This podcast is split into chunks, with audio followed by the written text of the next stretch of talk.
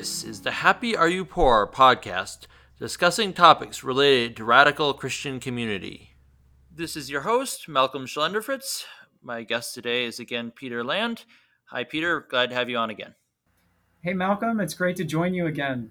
This is the third of our series on Pope Francis's Let Us Dream. Uh, we're still discussing topics from the first chapter of the book. And uh, to start off, I wanted to talk about uh, the what Pope Francis calls the indifference that can keep us from seeing the plight of others clearly. Uh, on page 18, he says, Let's consider a big obstacle to change. And he goes on to talk about a photography exhibit that he saw in Rome where um, there, there's a photo of a richly dressed woman who is ignoring um, a poor woman who's sitting there begging outside of an expensive restaurant. And he talks about how uh, he says that in um, in both in Italy and in Argentina they have sayings that are basically that they, would they would be equivalent to saying "so what" in English. Um, that he says that some of them think that you need a healthy dose of so whatism to get through life, otherwise you'll be too affected by other people's problems because it's not at all the Christian attitude. Um, because God is never indifferent. We're called to be like God, and God is never indifferent to any of us. Yeah. Um, so I think that first paragraph on page 18, uh, towards the bottom, let's consider a big obstacle to change the existential myopia that allows us to defensively allows us defensively to select what we see Existential myopia is always about holding on to something we're afraid to let go of. COVID has unmasked the other pandemic, the virus of indifference, which is the result of constantly looking away, telling ourselves that because there is no immediate or magic solution, it is better not to feel anything. So I think that really captures quite a bit um, about our the the struggle in the world today you know our culture. Existential myopia and this defensively selecting what we want to see. On one hand i think about technology how much that allows us to defensively select and to simply um, expose ourselves to things that either support our worldview support our viewpoints support our interests and our desires and allows us to ignore or remove from our reality things that are difficult to look at. Um, because our world's becoming more and more uh, technologically oriented, we have s- some more control over what we allow to affect us. And so it's, it's unmasking, as he says, this virus of indifference, and in a way, this kind of fear and selfishness. You know, it's like they kind of go hand in hand. The more um, self-oriented we are or self-seeking we are, I think the more we fear things that come from outside, things that may challenge our own comfort, our own status quo, our own really our own insecurity. And so we kind of harden ourselves to things that are uncomfortable to look at. But that's the that's the title of this chapter that we're going through is a time to see. And I think that is so important. He talks about widening our gaze so that we can take in um, all these human dramas, you know, that we can allow ourselves to be impacted by the blows in the world, the blows that come to us from people who are suffering and struggling um, just in our own neighborhood and across the world that media is allowing us to see. Um, we'll probably cover a little bit of the media a little bit later on, but um, I think I think that is this is a very important insight. Like before we can have any authentic change, we need to take the time to see. We need to allow ourselves to reflect on what's happening in the world around us and allow ourselves to take it in you know, not just walk by it. Like like you mentioned that um, photograph and the exhibition in Rome, um, where the woman uh, who's well dressed and definitely among the upper class, walking past a poor person on the road whose hands are stretched out to receive some kind of alms, um, it's it's kind of like a microcosm of the world and how easily we allow ourselves in our in our wealth wealth and comfort to walk by that which is difficult to look at and not allow our, our heart to be impacted. And so i think the pope is really challenging us like before we just act before we try to come up with plans or programs to, to make any change we need to allow ourselves to be impacted impacted by the world around us and, and in particular um, the suffering the suffering in the world you know i was just talking with some friends about how common it is in current america for people to live you know very comfortable very wealthy lives and not to not to give to the poor even you know people who are you know, like they seem like good people they go to church and all this and they may even give some of their money but as the gospel says you know if you're not not giving out of your need uh, if you're just giving out of your surplus, that isn't blessed by God. And um, one one of the people I was talking to, he said that he'd grown up, uh, you know, fairly well to do, and no one had ever really preached gospel poverty to him or, or con- sacrificial concern for others. But he knows, looking back, that he didn't want to see uh, those around him who were in need. He didn't want to consider it because deep down, I mean, like again, this is with hindsight, but deep down, he now realizes he didn't want to see um, the needs of others because, um, yeah, then he might have to do something about it. It might not be comfortable. It might, at, at very least, it might make him feel uncomfortable. And then also, interestingly, we are just reading um, one of the oldest uh, Christian writings there is after the New Testament, the Shepherd of Hermas. And uh, they're talking about different categories of people who are imperfect yet, who haven't fully um, lived out the gospel. And one of them was uh, they were talking about the rich who fear to join the church because then they might be asked to give their money to the church to help the poor.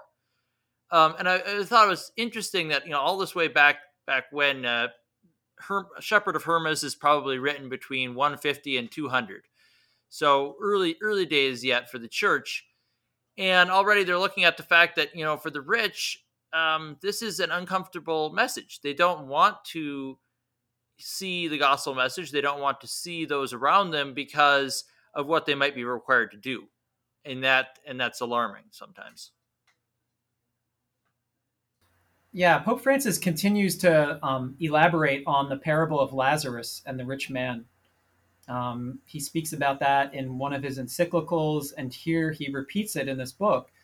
Um, but he talks about the indifference of the rich man who didn't care about the plight of Lazarus, the poor man who sat at his doorstep day after day, but that the rich man never took the time to really look at him. You know, he passed him by and perhaps um, giving himself excuses that uh, about his current condition. I think this is where spending time plays a huge role. Is like in order for us to be impacted, we have to spend time on some level with those who are who who need our support, who need our help. We can't. I mean, we can't. Some people end up just you know giving a few dollars, and maybe that's better than nothing. But I think more than anything else, human beings long to be looked at, to be gazed upon, to be known and recognized. And I think that's that's the great tragedy of so many poor in our world is that maybe in their current situation they are finding their material needs, but they're it's almost like they're they're living in this ghost-like condition in which the world doesn't really see them. You know, they, it's almost like they're invisible people because they're a burden. They appear to be a burden to others in our comfort and our wealth. And, you know, he, Pope Francis contrasts this attitude of the world that is growing, um, that is becoming more normal, to the attitude of the Lord and the attitude of that should be ours as human and especially as Christians, but that God is never indifferent. The essence of God is mercy, which is not just seeing and being moved, but responding with action. God knows feels, and comes running out to look for us. He doesn't just wait. Whenever in the world you have a response that is immediate, close, warm and concerned, offering a response, that's where God's Spirit is present. But indifference blocks the Spirit by closing us to the possibilities that God is waiting to offer us, possibilities that overflow our mental schemes and categories. That to me, you know, this is where he's getting into this important element of discernment, which he'll begin to elaborate on in the pages to follow. But that um, in our in our indifference, what we really are doing, we're not just blocking out the people around us that challenge our status quo and our comfort, but we are really blocking out the movement of the Holy Spirit in our hearts, the movement of God. We, we harden ourselves to, to being impacted and moved by His love to respond in love. It, it, it really, um, Pope Francis is, is revealing how, how we're, we're so relational by nature. We're relational to God. And in order to really respond with mercy, to respond with heartfelt love and compassion, we need to allow ourselves to receive from God. We need to be open to his, his movements, his thoughts, that which he wants to inspire in us. Um, but but indifference kind of cuts us cuts ourselves off, and as he says, it blocks the chance of discernment, and it closes off the new things that God is offering to us.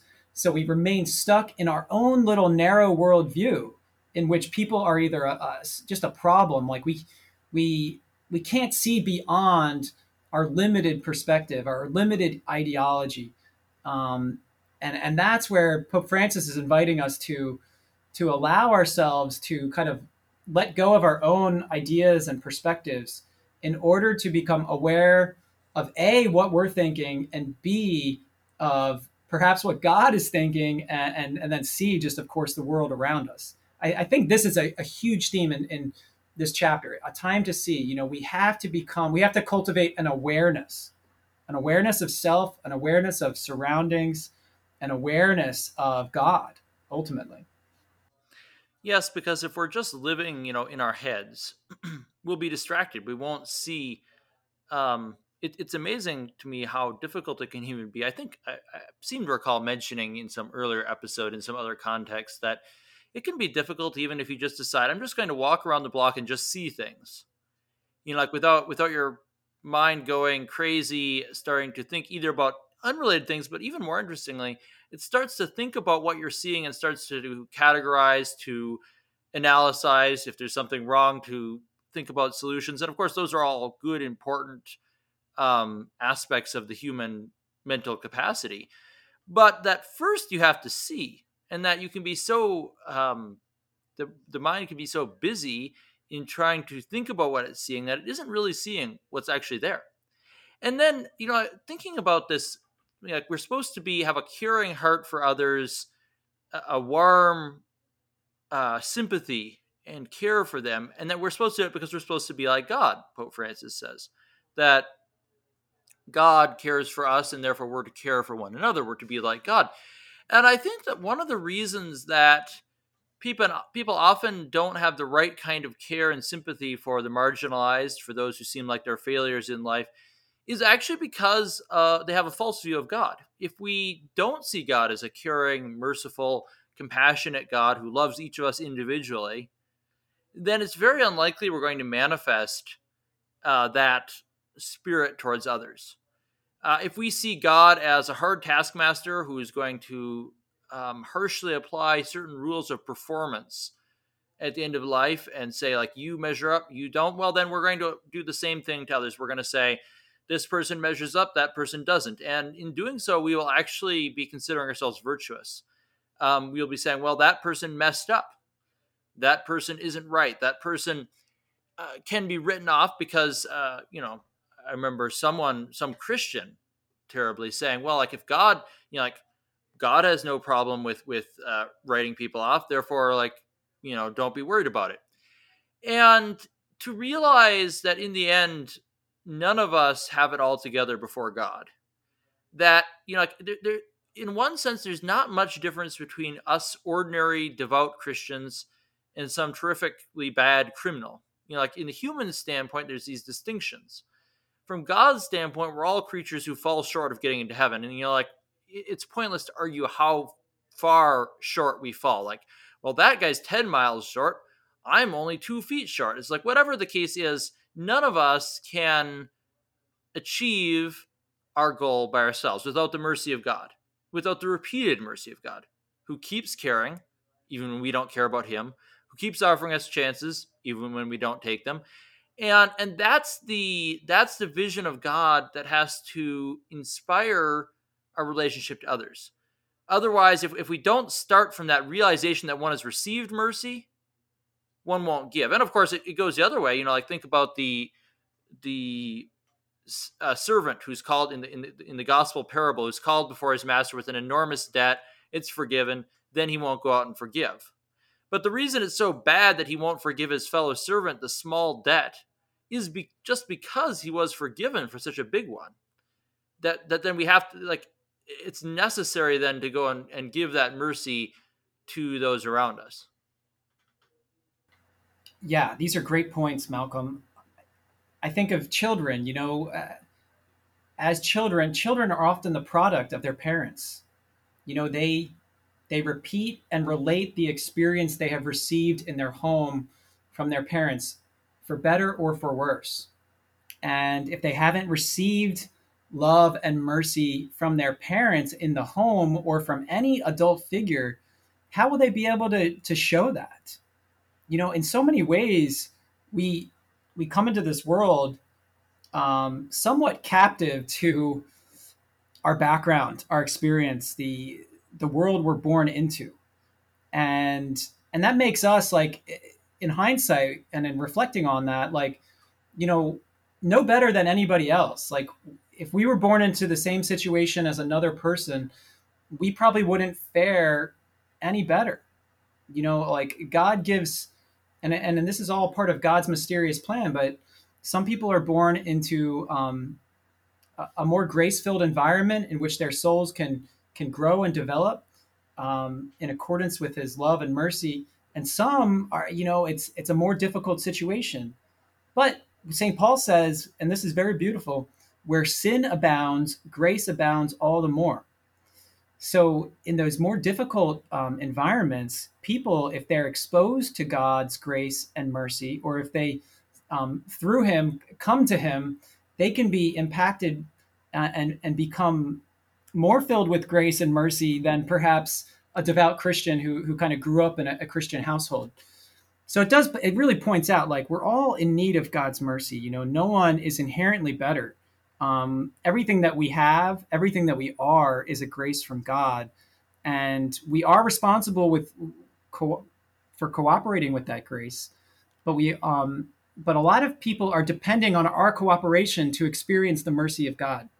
I mean, I think that's key. Is like we can look around at the world and see failures, but but really at the end of the day, all we're in control of is is our own response to God's grace and love, and and I think as we become more aware of ourselves and more aware of the ways in which we um, block out God's grace, the more the the tendencies we have to be selfish, to to choose ourselves over other people, I think we'll realize more and more that uh, wow, we need God no matter what state we're in, no matter how holy of a community we're, we're a part of. We all need God's grace so I, I, you know, and you mentioned this. Um, I, I, really liked how you mentioned just going for a walk. You know, uh, a couple ideas came to me. Was one is that you know I see so many people in the world, Malcolm, who are really so much in their heads that they they don't recognize the world at all around them, and that's really um, I think the more that happens and the more that becomes solidified, that turns into really a mental disorder or a mental illness. They're they're kind of caught in this this continual mental stream of thought that really doesn't reflect the world around them. And I think for us, this tendency is growing. You know, it's very much growing in the world of like just being our, our first and foremost reality is that of our thoughts and rather of, of the experience of the world around us, mediated through our senses. And I know in my life, as I began to go through a process of conversion, I found going for walks to be such a helpful spiritual exercise. and I really want to re- recommend it to everyone. Simply going for a walk without an agenda, without a plan, without an audiobook, or um, you know, without anything in particular, but really just going um, with an openness of heart to experience the world as you walk. And one thing that I found as I did that was I began to wonder at the world around me. Like it is quite beautiful. It's incredible, actually, when you begin to gaze at a tree or at the sky or at birds or other animals and see their uniqueness, um, their beauty, their gracefulness, um, the trees, the intricacy of a tree. You know, I think we can be so impacted by the world around us. We can experience a peace and a calm in this state of awareness that allows the world in. I think there's something to be learned from like a a practice of mindfulness. That that term has almost taken on like a a very negative connotation in, in like Catholic eh, among Catholic people because it's kind of just um, explicitly associated with Eastern religion. But mindfulness and, and awareness, like and meditation, I mean, the, these can be very natural human tendencies of just learning to become aware of ourselves, of our breathing, you know, like the beauty of the human body that we inhabit, the the touch of our feet on the ground, you know, the the pulsing of our of our blood and the beating of our heart. You know, it's like living in this mystery and becoming aware of it can really, I think, openness open us up to the presence of God and the presence of the world around us. Like I think we need to start somewhere, and it's a place to start. I, I agree. Uh, it's been really helpful for me too. That practice of walking and trying as best as one can to simply be open to reality, the reality of of yourself there, but not the reality of yourself, you know, like thinking about yourself and the, and the other things around you, trying to be open and then just trying to be ready if the Lord is able to speak. But unless, you know, like you're talking about how, yes, some Catholics would mock the idea of mindfulness. Um, but obviously, if one is not recollected. You know, like that's maybe the more typical Catholic where it wasn't recollected. One isn't kind of collected one's scattered um, self together and isn't looking then outwards. How is one ever going to hear the Lord if one is is looking inwards or following all these crazy thoughts all over the place? One won't be able to hear. The, the first step is is to be still. It's like in that Old Testament story where um, the uh, Elijah is in the cave, and there's a whirlwind and an earthquake and a devouring fire, all kinds of of distractions, you could say, and God isn't there in any of them. And then there's this gentle wind, and he knows that there's God. And, and later on, um, in chapter two of the book, this this book, of course, is is very deeply Ignatian, being written by Pope Francis, who is a Jesuit follower of Saint Ignatius, and he's going to talk a lot more about this discernment of of the spirits of things in chapter two. But yeah, to go back to this idea of just just going and, and walking out. Um, I remember hearing about uh, one of the early desert fathers, and a, a, young monk came to him, and he was wondering. The young monk was saying like he didn't seem to be getting anything out of his time in the desert. Uh, he's thinking maybe he should just go back to society. What should he do? Should he say some special prayers, maybe? And the the wise desert father said, "No, I'm not going to tell you to to um, you know say any say any prayers. I think maybe I think he said something like you know like in the morning say you know here I am, Lord, or some simple prayer like that. But like once a day, you'd say some simple prayer. But then he said, just go and sit in your cell. And when you get hungry, eat. And when you get thirsty, drink. And when you get tired, go to sleep. And, and do that for, for a week. And the young monk was like, I don't know, this sounds like a crazy idea. I thought he'd give me some special prayers, you know, or something else to do that would that would fix this problem. So he went to another desert father and he said, Well, you know, like I'd say the same thing.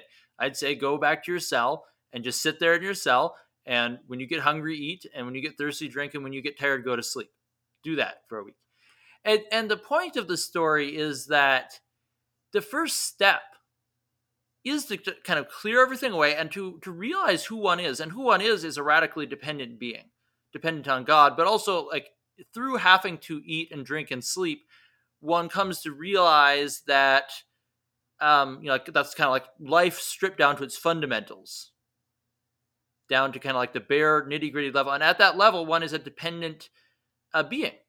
And from there, then one can advance in the spiritual life. But unless one has that kind of grip on reality, um, no, one one can't go farther. And, and two, I thought it was interesting what you brought up about how you said that you know like other people have to experience God's mercy through us, because uh, Saint John Paul II said that the purpose of the church is to make present God's love for the world. That's that's our job, both as individuals and as a group. That, in a sense, is the only reason that Christ founded a church. That He is uh, commissioned us to be that um, that presence, and yeah, that uh, we can't, but we can't do it unless we first have that that awareness of the Lord, and that's a good opening to this topic on page 22 of chapter 1. He talks about the media, which is, of course, a big part of our current experience of reality, or in some cases, our lack of experience of reality. And he talks about both the good and the bad. He says, Journalists have been had a key role in helping us to make sense of what was happening, to balance and assess different accounts and opinions. The best reporters took us to the margin, showed us what was happening there, and made us care. He says, This is journalism at its most noble. But, and then a little further on, he goes on to say, But the media also have their pathologies disinformation, defamation, and a fascination with scandal. Some media are caught up in the post truth culture where facts matter much less than impact, seizing narratives as a way to wield power. The most corrupt media are those that pander to their readers and viewers, twisting the facts to suit their prejudices and fears. So, and, and then he gives some specific examples in, in recent times of how the media can can warp uh, perceptions instead of forming them. So, like the saying, like the role of the journalist is a noble thing because we can't, none of us can experience everything for ourselves. We have to hear, we have to learn from those who are in other circumstances who are better placed to to present uh, the world parts of the world that we would never see to us. But if that media is um, tied into just feeding us what we want to hear, uh, increasing our divisions among one another, that's, that's a sad thing that divisions are profitable. And that's why so much media is designed to stoke it. Then it will it will be another kind of block. Even if we're our, we ourselves are not indifferent to the world, with that type of media in the way, we won't um, we won't be able to see clearly. And that's uh, I was had an interesting conversation with some people about how one of the problems in today's world is that everything is performative. He talks about how like the facts stop mattering so much. It's it's kind of the spin, it's the narrative. And so in in what we do, we're often living our lives as players in this kind of virtual reality, trying to score points off one another. We're not doing anything constructive Instead, we're just trying to act out these different images. We think, oh, this will this will really show the other guys if I say this. This will really prove to my tribe that I'm a, one of them. And and when a world gets stuck in that um, rut of the virtual performative politics, performative news media, then we can't have the clear seeing that this chapter is calling us to have. yeah, it makes me think of Facebook, Malcolm, and um, the kind of images that we are creating for ourselves and promoting to the world, the many friends and likes we are receiving, and this like virtual non-reality that we're all caught up in, um, that we're kind of selectively presenting to the world that's not based on our reality, um, and that's really about kind of feeding our egos and um, building our self-image. And I think media falls into this trap. You know, how many viewers do we get? Um, how much sensationalism can we generate? You know, how much, whatever it is, you know, it's, it seems to be very much a game and not reality at times. And this might be um, just as a side thought, like a project for, for Happy Are You Poor, but, um, you know, maybe we can invite people to share um, like authentic media outlets that they've been exposed to, that they're aware of, that are very that would be really helpful for everybody else to be aware of. You know, um, apart from the major news media outlets, because I think that's one of the difficulties right now is if you're not exposed to um, alternative outlets and alternative views, how do you get to that point? Um, do you just start searching on your own? I think it can be difficult to find right now if we're in kind of still in somewhat isolation and you know not connecting with a wide circle of people beyond our own kind of um, demographic how do we how do we get beyond like the major narratives that are being presented to us? I know i, I was blessed in college and um, you know that there was a lot of sources a lot of programs a lot of perspectives being presented to us as college students that we could take advantage of. And one thing I noticed was that, you know, you would have your conservative crowd, you'd have your liberal crowd. I mean, they would be like the two basic, not to reduce everything to that, but the two basic groups that would generally attend events that spoke to their own viewpoint. And what I found to be really valuable was to attend everything that seemed to appeal to me and to go to both sides and, and even go beyond both sides in order to be exposed to um, to as many viewpoints as I as I could in order to to make um, kind of impartial decisions on things that I was being faced with. So I think for me, what was helpful was be just learning to be aware. Again, we were talking about this earlier, and I just want to go back to this idea of uh, discernment. One of the um, practices that Pope Francis encourages us to practice here is like as we slow down, as we settle down, as we become more silent within and without, and become and, and, and cultivate a greater awareness of the world around us and begin to see, we begin to ask questions and not offer answers. So, like, for example, you know, you see somebody poor and just say, oh, that person's poor because of this. Rather, Pope Francis is encouraging us to be open to the questions that come to us from God as we allow ourselves to be impacted by that reality. He says, How do we respond? What can I do? How can I help? What is God asking of me at this at this time? You know, he's saying in asking these questions and not rhetorically, but silently with attentive hearts, we open ourselves to the action of the Spirit. And through the Spirit, we can start to discern new possibilities, at least in the little things that surround us or that we do each day. I think that is so valuable, Malcolm, is that, you know, we have to start with little things, you know, little habits that need to be broken.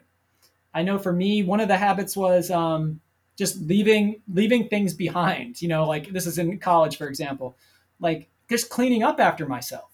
You know, I began to be aware that like you know we're just leaving dishes in the sink and no one's cleaning up.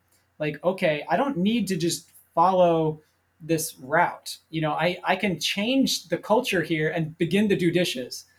And as I began to respond and do dishes, it, I, I think, and others responded as well. And it kind of created a culture of like, we're living in this place together. Let's be respectful and careful to keep this place clean and and neat for everyone here because what we do impacts everyone. So as we commit to small things, we, we begin to imagine another way of living together and of serving our fellow beloved creatures. These are quotes from Pope Francis. And we can be, we can begin to dream of real change.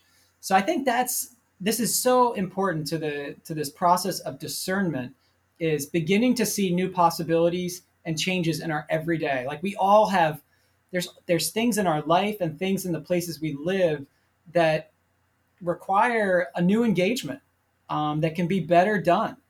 You know, so sometimes I think we're we can easily focus on the bigger questions, even in these podcasts, but it's so important to start small and something grows from that that those small commitments to change. Um, you know, as Pope Francis says, we know we we don't have all the answers ready and neatly packaged, but we can trust in the Lord that He will open for us doors that we had no idea were there. And even though we might hesitate, faced with changes, faced with suffering and engaging things that are outside our comfort zone, he says it's okay to tremble in the midst of change. even fear of change can be a sign of the Holy Spirit.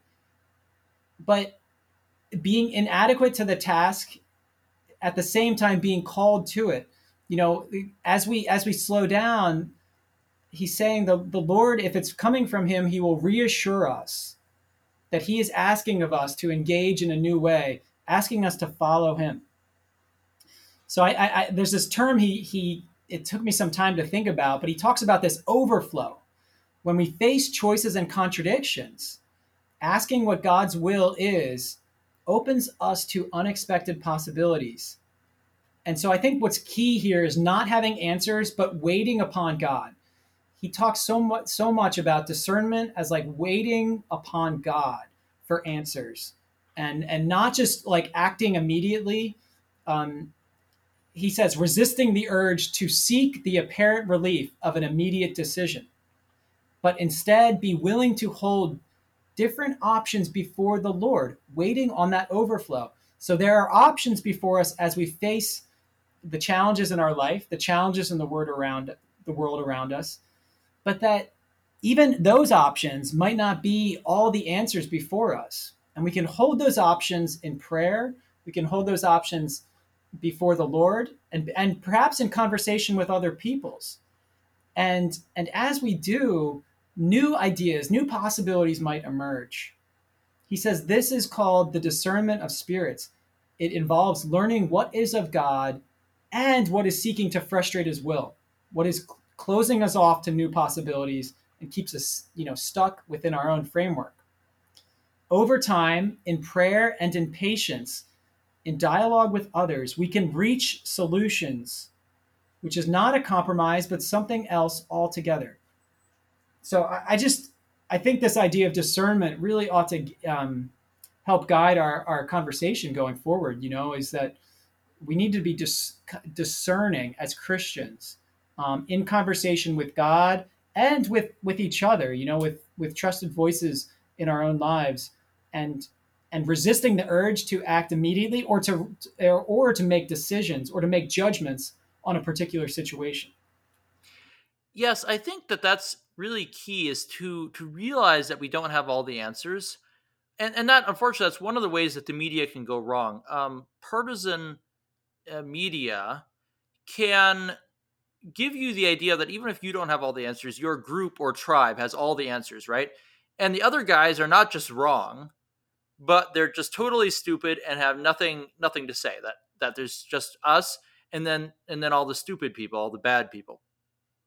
Which is a terrible terrible thing to happen because not not only is it is it unlikely that your answer is completely right on any given topic and the other guy's is absolutely 100% wrong with nothing to be said for it but even more the idea that there are only two options uh, two answers to any given question is something that's that, that the media unfortunately can can give people this idea there's like any issue it's like there's this issue there's that issue. I mean, it's, it's really a result of our two party system. That there's only two political parties that have any shot at actually winning elections. And since everything has become political in today's world and everything then feeds into these elections, there are my guy's ideas, which are good, and the other guy's ideas, which are bad. But actually, probably there's like a zillion other ideas on any given topic. It's just that they don't happen to have the backing of a major political party and a bunch of media. So, you know, you talked about little habits, and, I think it's important in everywhere in life to take small steps. And that's why, um, for one thing, on our, our website here, we have uh, a post entitled 101 Ways to Change Your Life Right Now. Uh, mostly small. There are some bigger ones, but there's small things grouped by category. So if you haven't checked that out, you should do it. Uh, there's a lot, of, lot of great stuff, and also we're still taking suggestions uh, for that list. If you have good ideas, like for instance, I think I should probably put on there taking a daily walk without yes. ideas. That's that's a great idea to add to the list. So then, when when dealing with the media, two little um, habits that I think would help a lot, whatever kind of media you're reading, is to to break that idea that there's only two um, two options, one totally right and the other totally wrong, and and to be if if a certain uh, personality in the media or a certain, uh, especially if a certain publication as a whole is presenting the world in that way, to be skeptical of what they say, because that's probably not uh, like if, if like on a particular issue it might be the case, but if across all the issues they are presenting everything as if it was really clear cut like that, it might be a good sign to be careful. But the other one, it goes a little deeper, and it's had a big impact on me. Is that when you're reading a news story about something, especially if it's coming through social media or if it's being presented in a very emotional way, to actually read whatever source document it is that they're talking about. Um, to if there's a quote being presented, to go find that quote in context in the original source. And that's amazing. You know, like the, the internet and the media world can be used for so much ill, but it's easier than ever now to verify things. Um, I know that for me, a big turning point in my um, spiritual and intellectual life was when, um, after reading lots of media reactions to Pope Francis's encyclical Laudato Si, um, a book club of mine said, We're going to actually read through the whole thing. So I sat down with it and read it. And what I found was something very different than I would have got if I had depended on uh, my media sources at the time. And and since then, there have been many moments in my life where my perspe- perspective on an issue was changed because I took the trouble to, um, you know, look up a source and and really dig into it. You know, like even let's even imagine that the journalist involved is is doing a good job presenting it in context it will always be different like that, that our our interaction with the world should be primarily through you know like primarily of course initially through reality itself that we can directly experience but when we go beyond that because we have to you know we all read books and and and you know like we, we can't just confine ourselves to the things we can actually see but so in this world of things we can't see our engagement should be primarily with the actual sources themselves if someone gave a speech what did the you know, like the whole thing. What did the person actually say? If so, they're talking about a book. What does the book actually say for itself?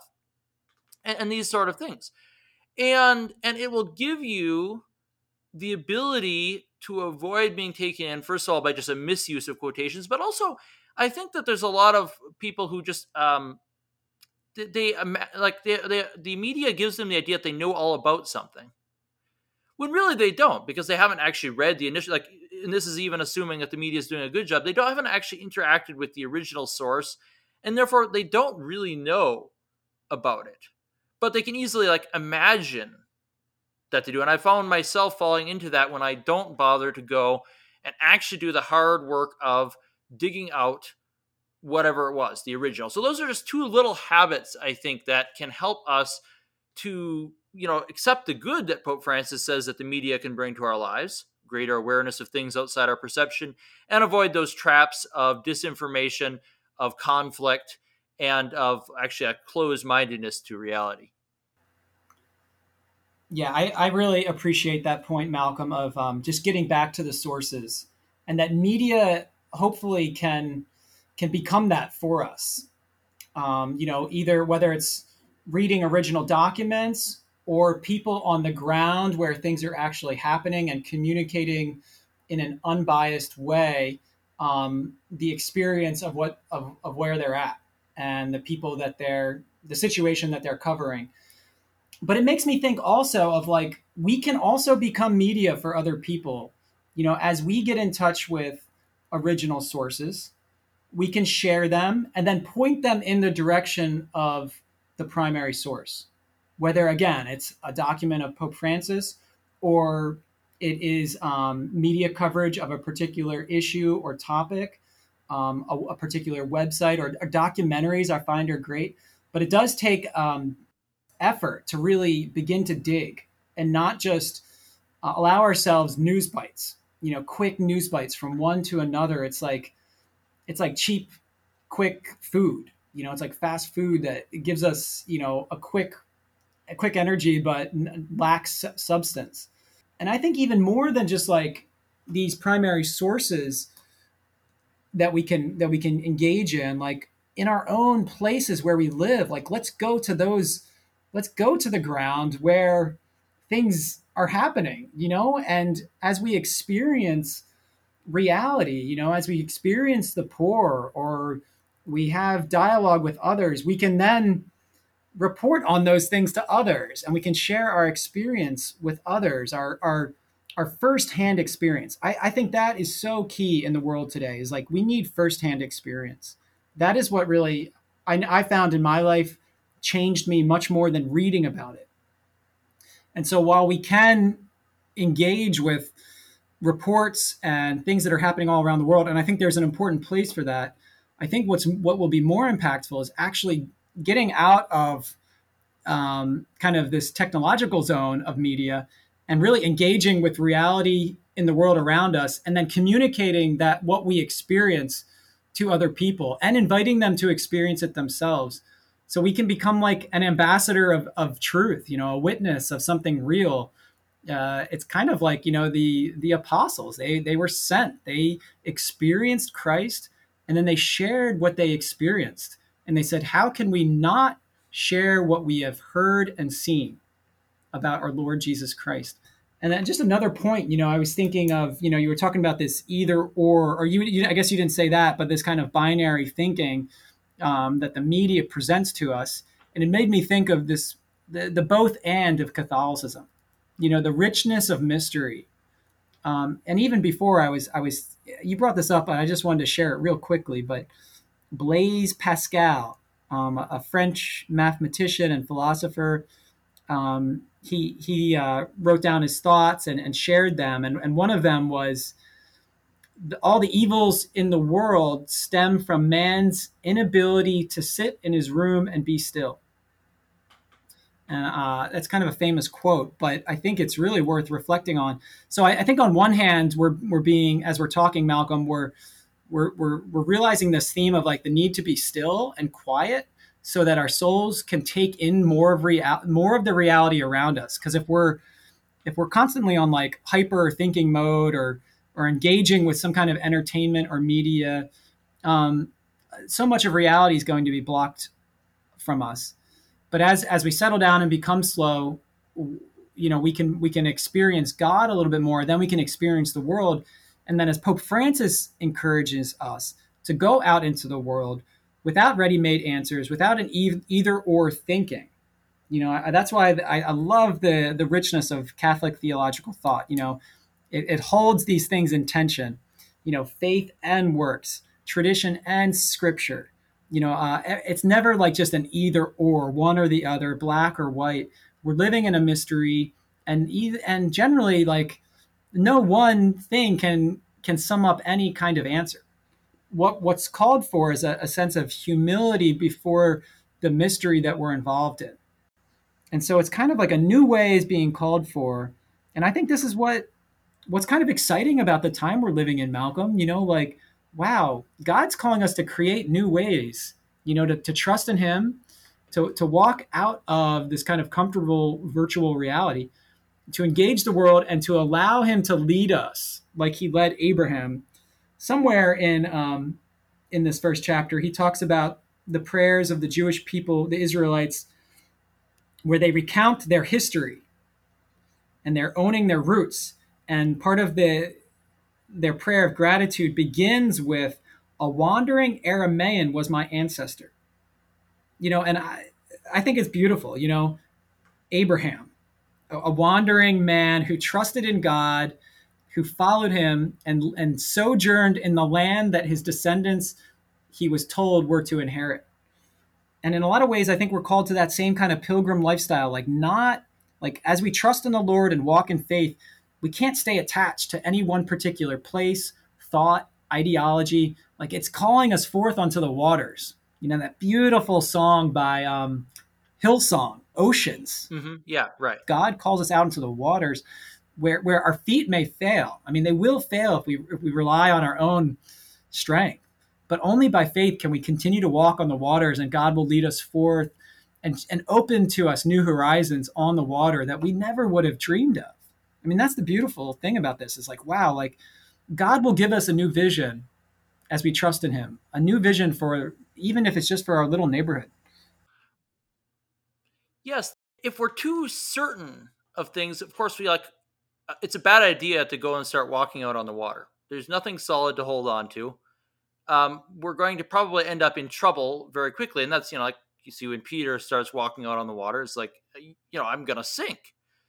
This doesn't work, but that's that's what God is calling us to do to um, to walk out in in trust.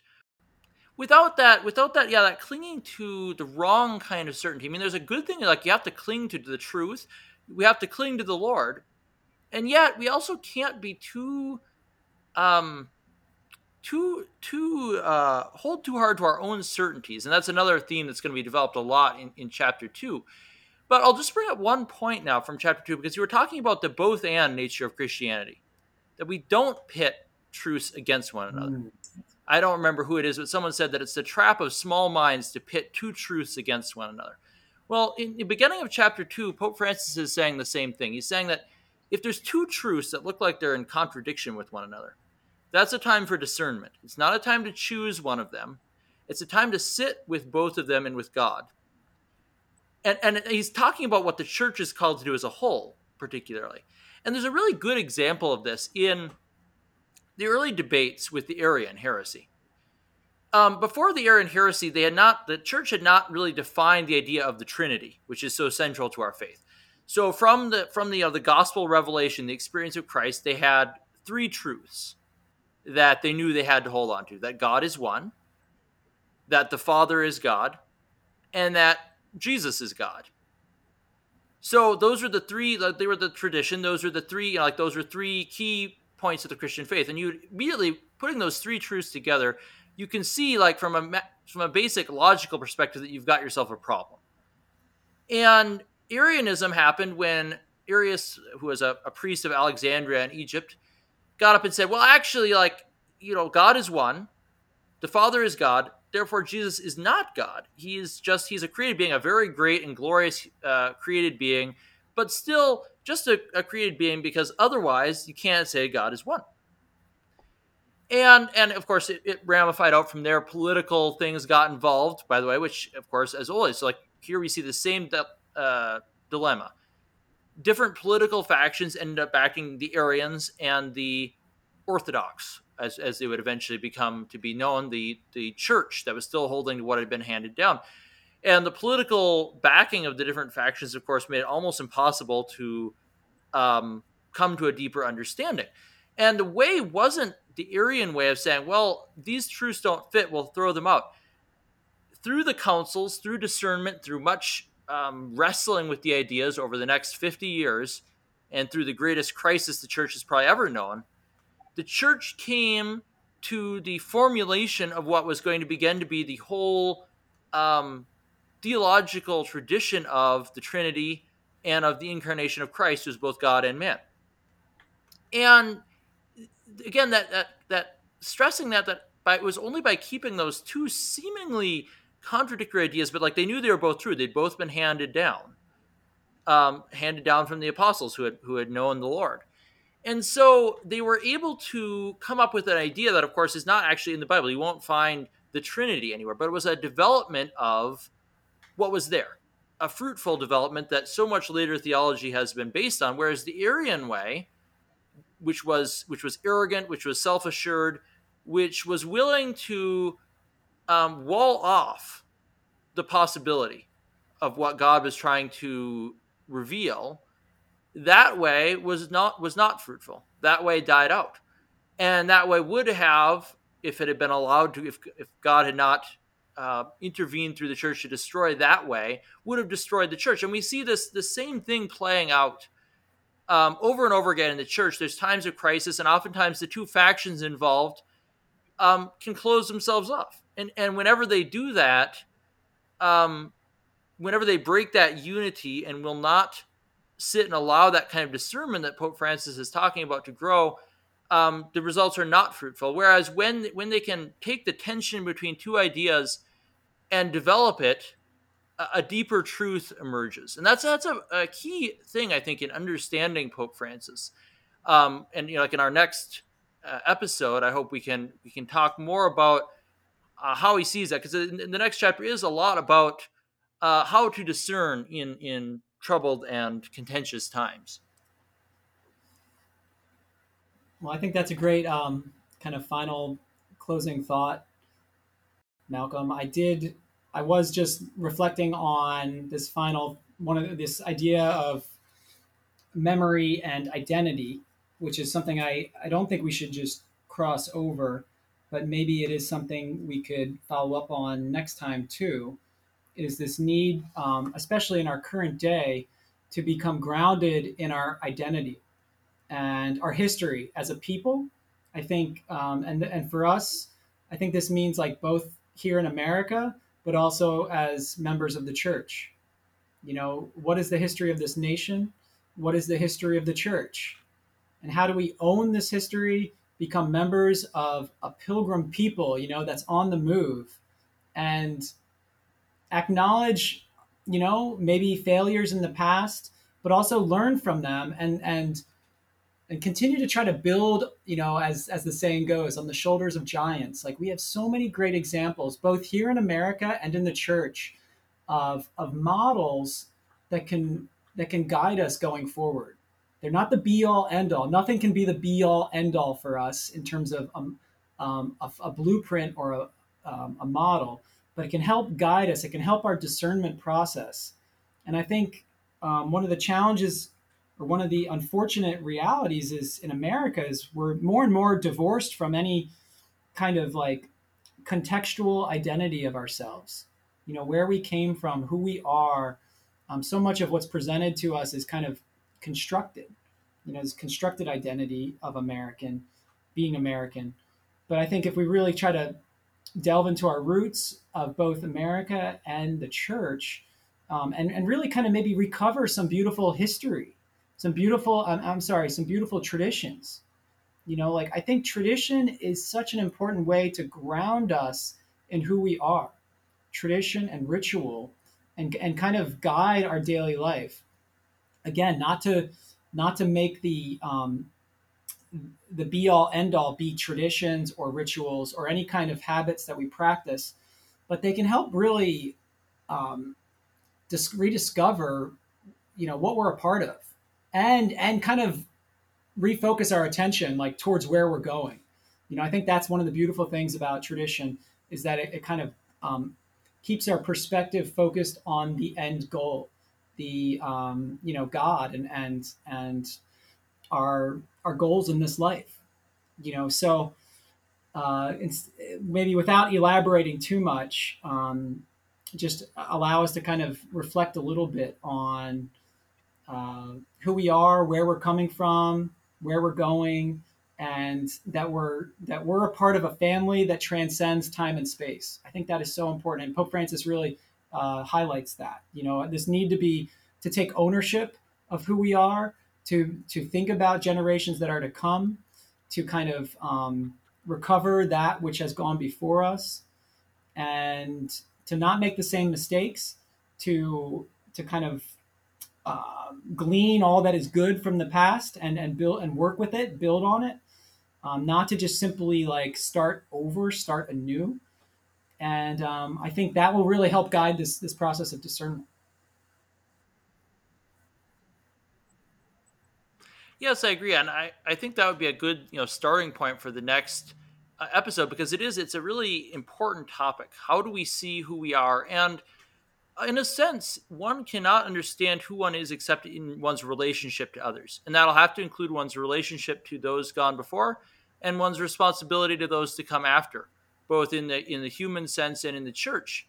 Uh, which again, Pope mm-hmm. Francis talks a lot about um, learning from the elderly, uh, reintegrating them into society. Currently, we have a society where people are largely broken into groups based on age, um, where each generation is not seen as intrinsically connected to the one before. And he talks about how difficult, how problematic that is for, for many reasons. But one of them being that yes, uh, if we if we break that chain, we lose something of ourselves. And yet, at the other hand, we can see the danger of um, idolizing the past or the traditions or what we have now. You know, not being open to the new things that Pope Francis talking about. So like it's again, it's one of those ideas that seems to be a contradiction. How to uh, have a love and respect for the for the past and what we have now, but to be open to new things and not to be afraid to apologize for things that went wrong in the past. And and to many people, those seem like um, contradictory ideas here. But those are the the kinds of things we have to are going to have to discern our way through if we're going to dream, as Pope Francis does, of a better future. So thanks again so much, uh, Peter, for joining me. I look forward to our next conversation and to the listeners. Uh, look for our next episode in two weeks' time. And we'd love to hear from you, your thoughts about uh, this episode and about the project. Thanks, Malcolm. You take care and have a blessed uh, rest of your week. You too. Thank you.